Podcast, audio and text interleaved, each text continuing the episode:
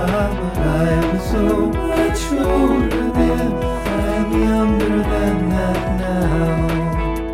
This is Growing Bolder. I'm Bill Schaefer. Mark Middleton's right over there, and we're probably not offering up any breaking news for any of you when we point out that yes, there is ageism in our society. All you have to do is ask any actor past the age of 40 or so. And we have done that. But you know, folks, there are always exceptions, and we found a great one for you. He's the star of his own TV show, has been for 15 years, but you never would have expected it. He was not blessed with George Clooney good looks. And as a handyman, well, he was a downright disaster. So, what is it that made Red Green connect with viewers of all ages? What qualities does it take to attract a following? Well, you have to be clever. All right, now this is a situation that often faces the handyman. Do you just press on with a hopeless cause, or do you try to come up with some creative way to do the job better? Or do you just go for a nap? You need to be sensitive. You see, women aren't the only ones whose biological clocks are ticking. It's just that our clocks are saying different things. You know, women's clocks are saying, you're having hot flashes, or, you know, I think screaming will make everything better. but our clocks are saying, get off the roof, you fool. You have to take direction well. No, I got a better idea. Yeah. Be a mentor for future generations. Now here's something for you young kids. You be careful, this you young kids. And you've got to have a catchphrase. So remember, if the women don't find you handsome, they should at least find you handy.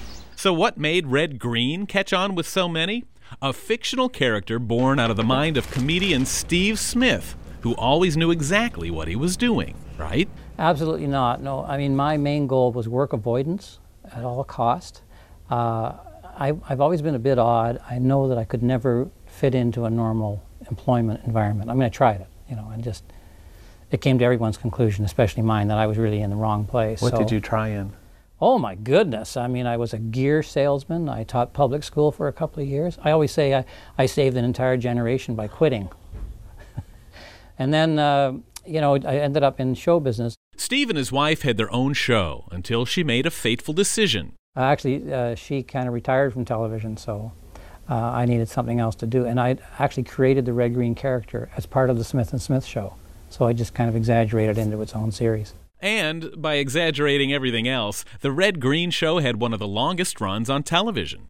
If you're doing something odd, there's there's two things that happen. One is that people find it odd and dismiss it. The other is that people find it odd and like it and can't get it anywhere else. So I was lucky enough to get enough of that critical mass, and some of it more critical than others, but it got it got me going. And so if you liked what I was doing, there really was nowhere else to find it.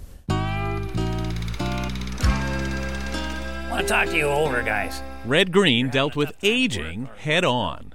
Limitations? He had plenty. Good judgment? Very little. But he believed there was nothing he couldn't solve, create, or do himself. And wisdom, well, his view was just a little different. Think about it.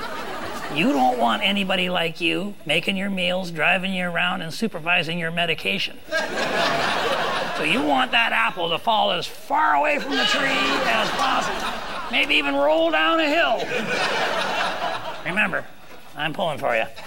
We're all in this together. After 15 seasons, Steve signed off for the last time. At least, that's what he thought. Do you think you were done with Red Green in 2006? Oh my God, you wouldn't believe it.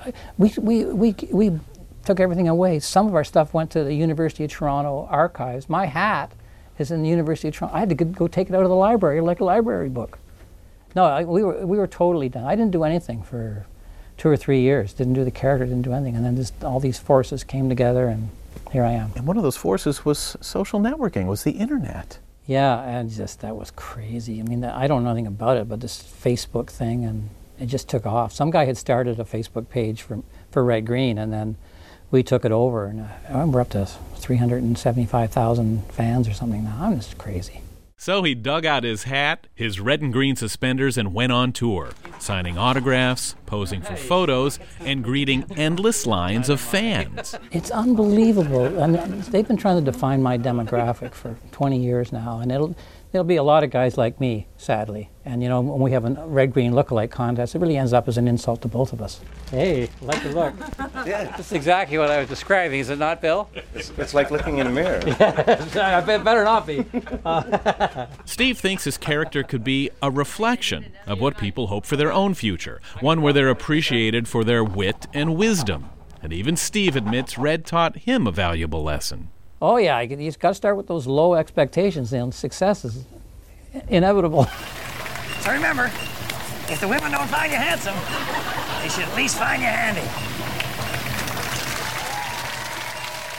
What a great catchphrase. Maybe that's what we need, Mark. I, I love that. If the women don't find you handsome, they should at least find you handy. now, why don't they tell you stuff like that in high school? There's a saying you can learn something from. And, and you know, another reason that Red Green has such a following is that whenever there's a problem, he's the first to jump right in with a creative way to solve it. And even though that way never ever works, he does jump right in, uses creativity and ingenuity, and no matter how badly it goes, the guy shakes it off and he moves on to the next thing. You know, Bill, it's a great story. And isn't it interesting that he became popular in the U.S. only because of public television? The networks never would take a chance on a show like that, on a guy like that. And not only was it a success, it ended up being one of the longest running comedies in TV history. And of course, uh, like most of our guests, Red is nowhere near done. The character still in such demand that now there's a Red Green book and a touring one man Red Green show.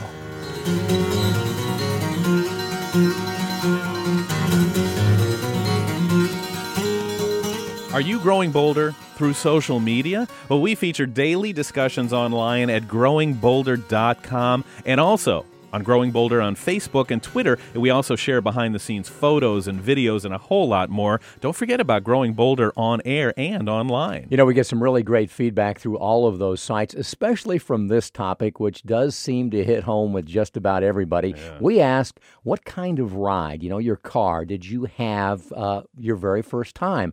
Any memorable stories or fun nicknames? Oh, you know what was cool about this, folks? Mark jumped right in on this one on Facebook. And, and when you did, Mark, it really got things going. You put a picture up. What was the car there and, and what was that about? You got to love your first car. It was a 1939 Plymouth that I bought from a teammate on my high school swimming team. Her did name, you did you buy it new? Uh, oh no, it was I, I I I think it was the third or fourth owner. I paid twenty nine ninety five and got a two tone paint job at Earl Scheib. It was a lot of fun, and you know I wasn't the only one. We got a lot of great responses. Sandy in Miami had a forty eight Plymouth, and you know what he paid for? No. a hundred bucks. Jackie in Detroit had a light blue 66 Pontiac Tempest that she called Freedom. I guess it represented that to her. And Lester in New York had a 63 Plymouth Valiant with a push button transmission. So don't get, forget, folks, Facebook, Twitter, and growingbolder.com. Join us on air and online.